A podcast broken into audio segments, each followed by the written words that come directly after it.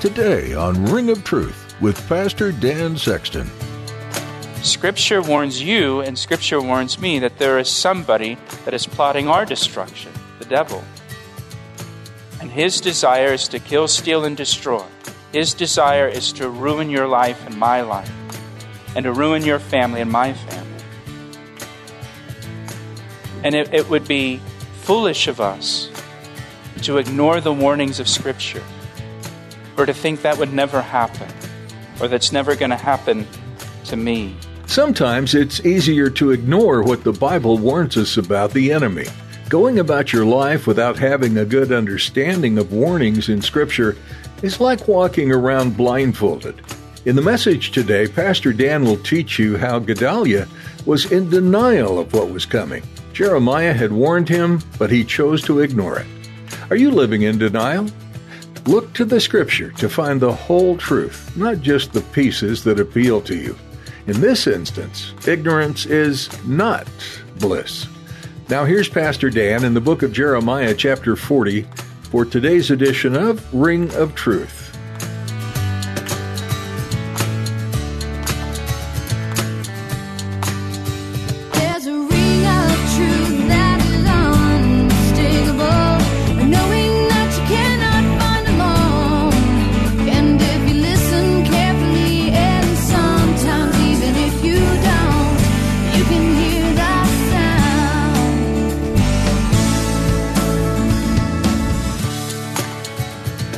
Turn with me, first of all, to 1 Samuel chapter 7.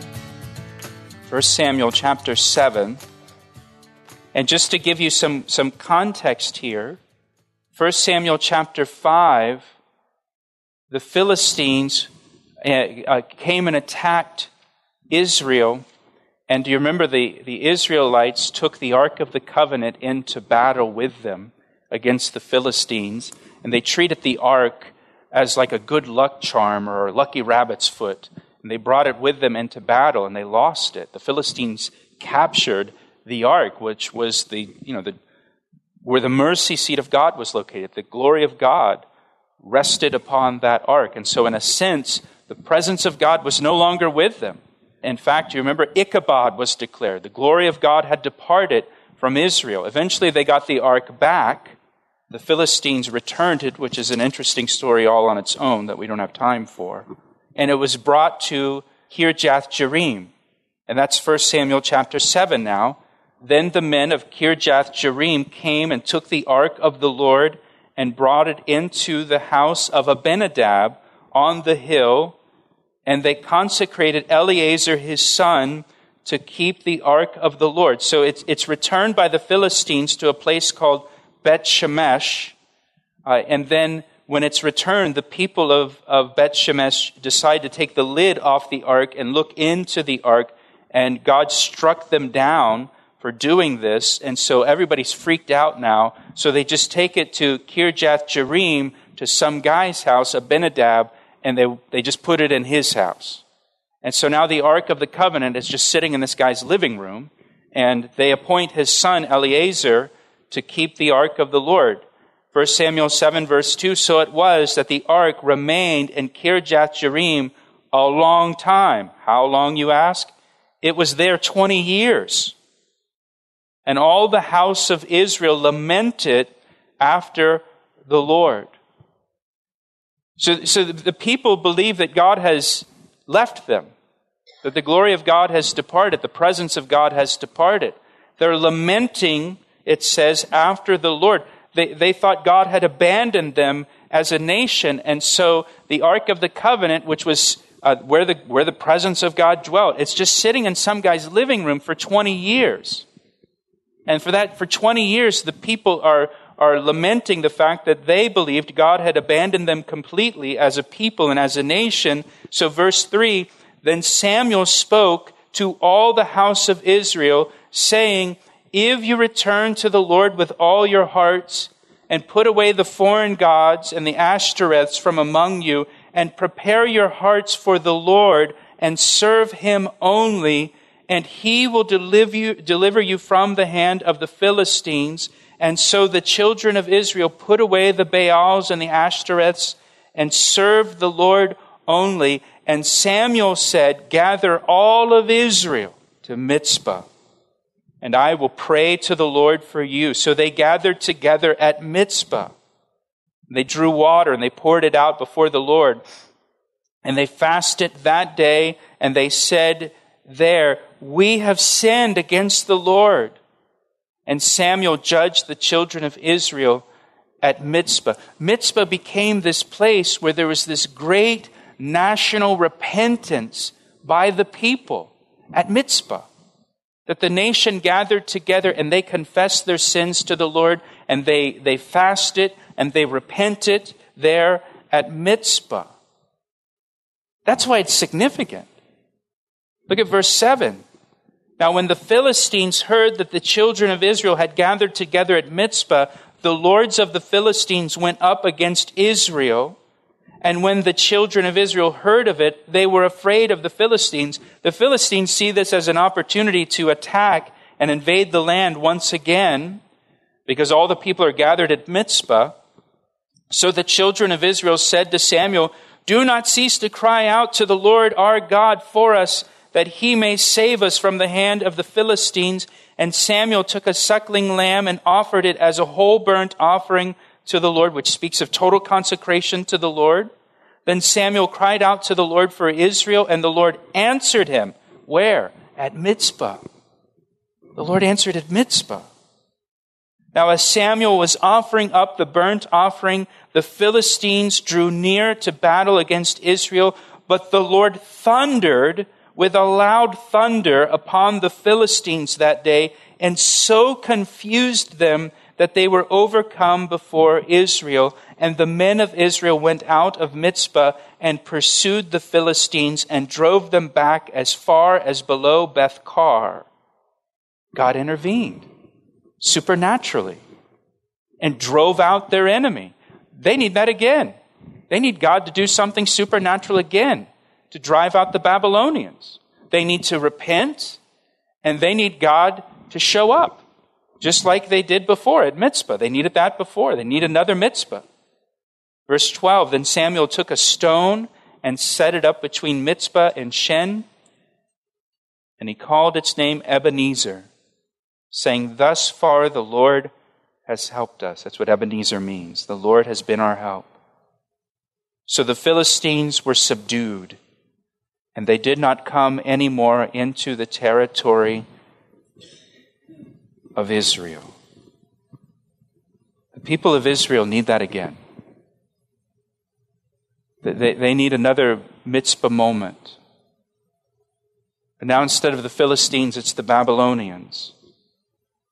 And it's at Mizpah that Samuel the prophet called the people of Israel to repent of their sins, and it's at Mizpah that they gathered together as a nation and they repented of their sins. It was at Mizpah that the Lord supernaturally gave them a victory over their enemy.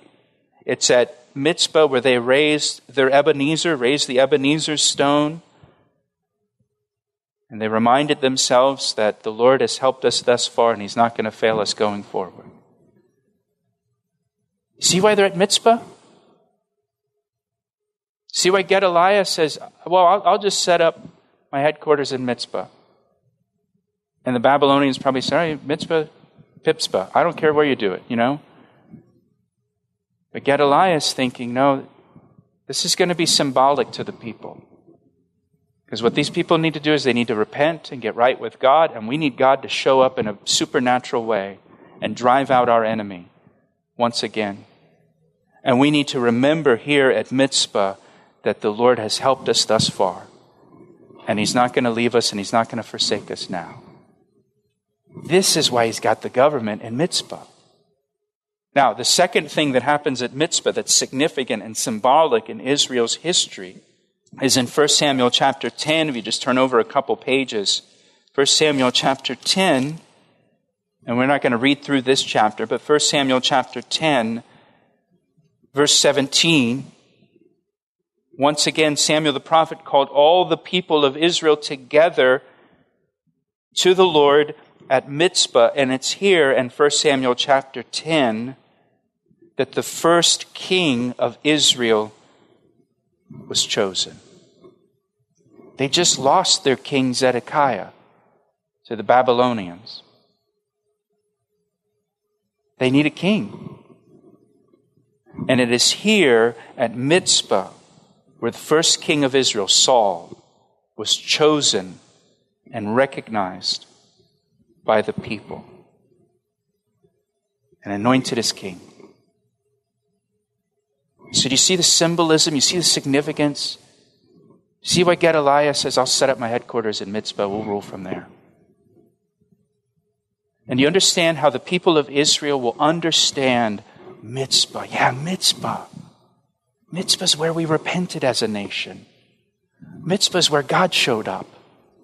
Mizpah is where God gave us the victory over our enemy. Mizpah is where God drove out the Philistines. Mizpah is where we selected our first king.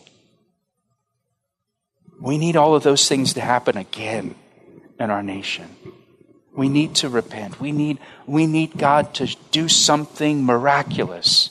We need God to deliver us from the Babylonians. We need our king. We've lost our king. Our king's been carried away as a slave. And so they set up the headquarters in Mizpah. Now, go back to chapter 40 and look what happens now that Gedaliah is the king. Gedaliah, in his wisdom, rules from Mizpah, knowing that that is going to send a message to the remnant that are left in the land of Judah. And watch what happens now, verse 7. And when all the captains of the armies who were in the fields, they and their men, heard that the king of Babylon had made Gedaliah, the son of Ahikam, governor in the land, and had committed to him the men, women, and children, and the poorest of the land who had not been carried away captive to Babylon. Then they came to Gedaliah at Mizpah. So now you have these people, verse 7, the, the, captains, the leaders of the armies, it says that were, were in the fields. Your translation might say the open country. When the Babylonians invaded the land of Judah, many of the people just scattered and fled to the mountains of Judah in the interior of the country. And they're just hiding up in the mountains and caves. But now they hear that the Babylonians appointed Gedaliah, a fellow Judean, whose name means Jehovah is great. And, and Gedaliah is the governor over Judah, and he, he, is, he is governing from Mizpah of all places. And now they start coming down out of the hills and they come to Gedaliah. They get it. They, they understand the significance of this. We'll return to Pastor Dan's message in just a moment. First, Pastor Dan would like to tell you about the new Calvary Chapel Ellicott City app. We recently launched an app for our church and we're really excited about it. It's designed to keep you connected to our radio ministry, Ring of Truth as well as to our church, Calvary Chapel. And get this, we have over 1,200 sermons on the app. The app is super convenient, it's easy to use, and allows you to listen to Bible studies anytime, anywhere. So download the app right now, search for Calvary Chapel Ellicott City in your app store, or just follow the links on our website at calvaryec.com. What a great way to stay connected to Scripture. Now, back to today's message on Ring of Truth. Verse 8 again Then they came to Gedaliah at Mizpah, and we're given some names here Ishmael, the son of Nethaniah, Johanan and Jonathan, the sons of Kareah, and then there's some other names given there for you. Those are really the only two you need to worry about. Then verse 9, and Gedaliah, the son of Ahikam, the son of Shaphan, took an oath before them and their men, saying, Do not be afraid to serve the Chaldeans. Dwell in the land. You don't have to hide up in the mountains. Serve the king of Babylon, and it shall be well with you. As for me, I will indeed dwell at Mizpah and serve the Chaldeans who come to us. I'll be your mediator, in other words. But you, you gather wine and summer fruit and oil, put them in your vessels, and dwell in your cities that you have taken. Gedaliah encourages, encourages the people to come out of hiding, to just dwell in the land, dwell in the cities. Don't be afraid of the Babylonians. Serve the Babylonians, and it will go well with you. I'll act as your mediator. I'll, I'll, I'll stand up for you before the, before the Babylonians, and he tells them, enjoy the fruit of the land, the vineyards and the orchards. Now, because of the Babylonian siege, remember the siege of Jerusalem lasted 18 months. The Babylonians are in the land for two years. The people were not able to plant their grain each year because of that. So, they, you know, there's been a famine in the land, but the orchards that just grow every year, it's the summer, it's the harvest time, there's fruit on the vine.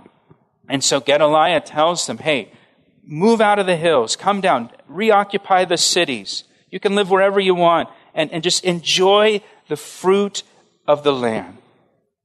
It's a land flowing with milk and honey still. Just come enjoy it. So, verse 11 likewise, when all the Jews who were in Moab, among the Ammonites, in Edom, and who were in all the countries heard that the king of Babylon had left a remnant of Judah and that he had set over them Gedaliah, the son of Ahikam, the son of Shaphan. Then all the Jews returned out of all places where they had been driven. And they came to the land of Judah to Gedaliah at Mizpah. We go to Mizpah and gathered wine and summer fruit in abundance. So it says here that there were also some Jews who were in Moab among the Ammonites and in Edom. Those are all on the other side of the Jordan River.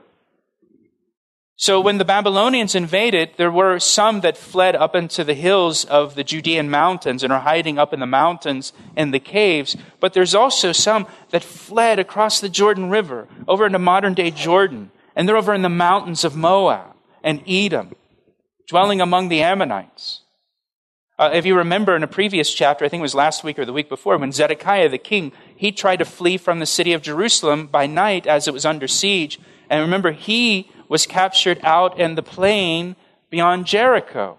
He was also heading over across the Jordan River, trying to escape the country completely, going to that same area of Moab and Edom to dwell among the Ammonites. But some of those people had made it out over there. They're hiding in the mountains of Edom and in the mountains of Moab. They hear about Gedaliah, a fellow Judean, whose name means Jehovah is great, and that the Babylonians have put him in charge and made him the governor. And so, verse 12 all the Jews return out of all places where they had been driven and came to the land of Judah to Gedaliah at Mizpah. And they gathered wine and summer fruit in abundance. Life was returning to normal for the people of Judah. Because of the leadership of Gedaliah, they're getting some momentum in the right direction. Things, things are, are, are, looking up a little bit. Gedaliah gave the people confidence about the future of the nation. He, he brought a, a degree of hope in the wake of a, of a great national tragedy. I'm sure many of you remember after 9 11, it took our country, it took the people of our country some time before things started to feel a little bit normal again, before you felt you know, safe again, before you felt comfortable going out to a restaurant again because that attack just was so devastating on our nation and devastating on our psyche. Some things have never gotten back to normal, right? Things have just changed permanently all these years later. And, and for the people of Judah, under the leadership of Gedaliah now, he's bringing a sense of normalcy. He's turning the ship a little bit for the remnant that is left. People are coming down out of the mountains and out of the caves and returning back to the land and and there's a harvest and there's abundance again and there's wine and there's, there's fruit and people are moving back into the cities. There's a sense of safety again, a sense of, of unity in the nation, a sense of security in the nation. Now watch verse 13. Moreover, Johanan the son of Kareah and all the captains of the forces that were in the fields came to Gedaliah at Mizpah and said to him, Do you certainly know that Baalis, the king of the Ammonites, has sent Ishmael, the son of Nethaniah, to murder you? Gedaliah, the son of Ahikam, did not believe them. So, so somehow this guy, Johanan, he, he became aware of a plot to assassinate Gedaliah. And he warned Gedaliah. Again, you can look at our own nation's history, and, and we have seen in our own nation's history where, where it seems God raises up a, a particular leader to lead our nation through a very difficult time in our nation, and to have that person's life cut short by an assassin. A person who is doing good for the country, a person who's doing good for just humanity. And their life is cut short by an assassin. And, and here you have Gedaliah. And he's doing good for Judah. He's doing good for the people of Judah. He's bringing the nation back together, and the people are, are, are, are feeling a sense of safety and a sense of hope about the future. But then he learns of this plot to assassinate him, and, and Gedaliah didn't believe Johanan's warning. And, and he didn't take steps to protect himself from harm. He didn't believe that somebody was actually plotting to kill him. Now, listen, Scripture warns you and Scripture warns me that there is somebody that is plotting our destruction the devil. And his desire is to kill, steal, and destroy. His desire is to ruin your life and my life, and to ruin your family and my family. And it, it would be foolish of us to ignore the warnings of Scripture, or to think that would never happen, or that's never going to happen to me. Gedaliah ignored the warning. And so now, verse 15 then Johanan, the son, spoke secretly to Gedaliah in Mizpah. So he comes back and he has a private meeting with the governor and says, Let me go, please, and I will kill Ishmael, the son of Nethaniah, and no one will know it. Why should he murder you so that all the Jews who are gathered to you would be scattered and the remnant and Judah perish. Johanan offered to, you know, preemptively kill Ishmael to save Gedaliah. And he, he tells us here why he's so concerned. His concern is not just for Gedaliah's life. He knew that if Gedaliah were assassinated, it would bring back the Babylonians and the wrath of the Babylonians. He asked me how I know, and I say truer than the finest crystal. That's all we have time for today on Ring of Truth.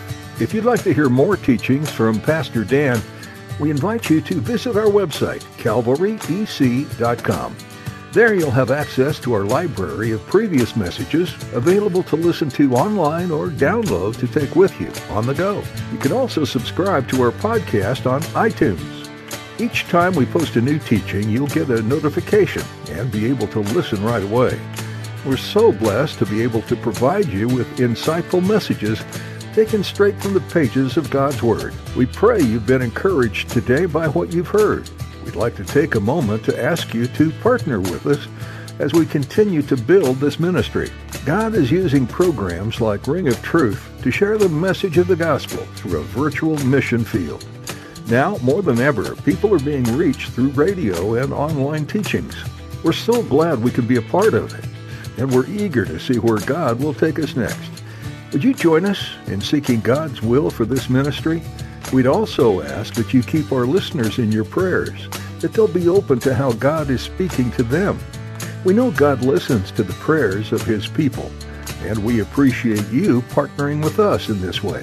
Thanks for joining us today. We encourage you to take the things you're learning in this study and apply them in your daily life. In our next edition, Pastor Dan will continue teaching verse by verse, chapter by chapter, through the book of Jeremiah, here on Ring of Truth. I see the signs and I recognize the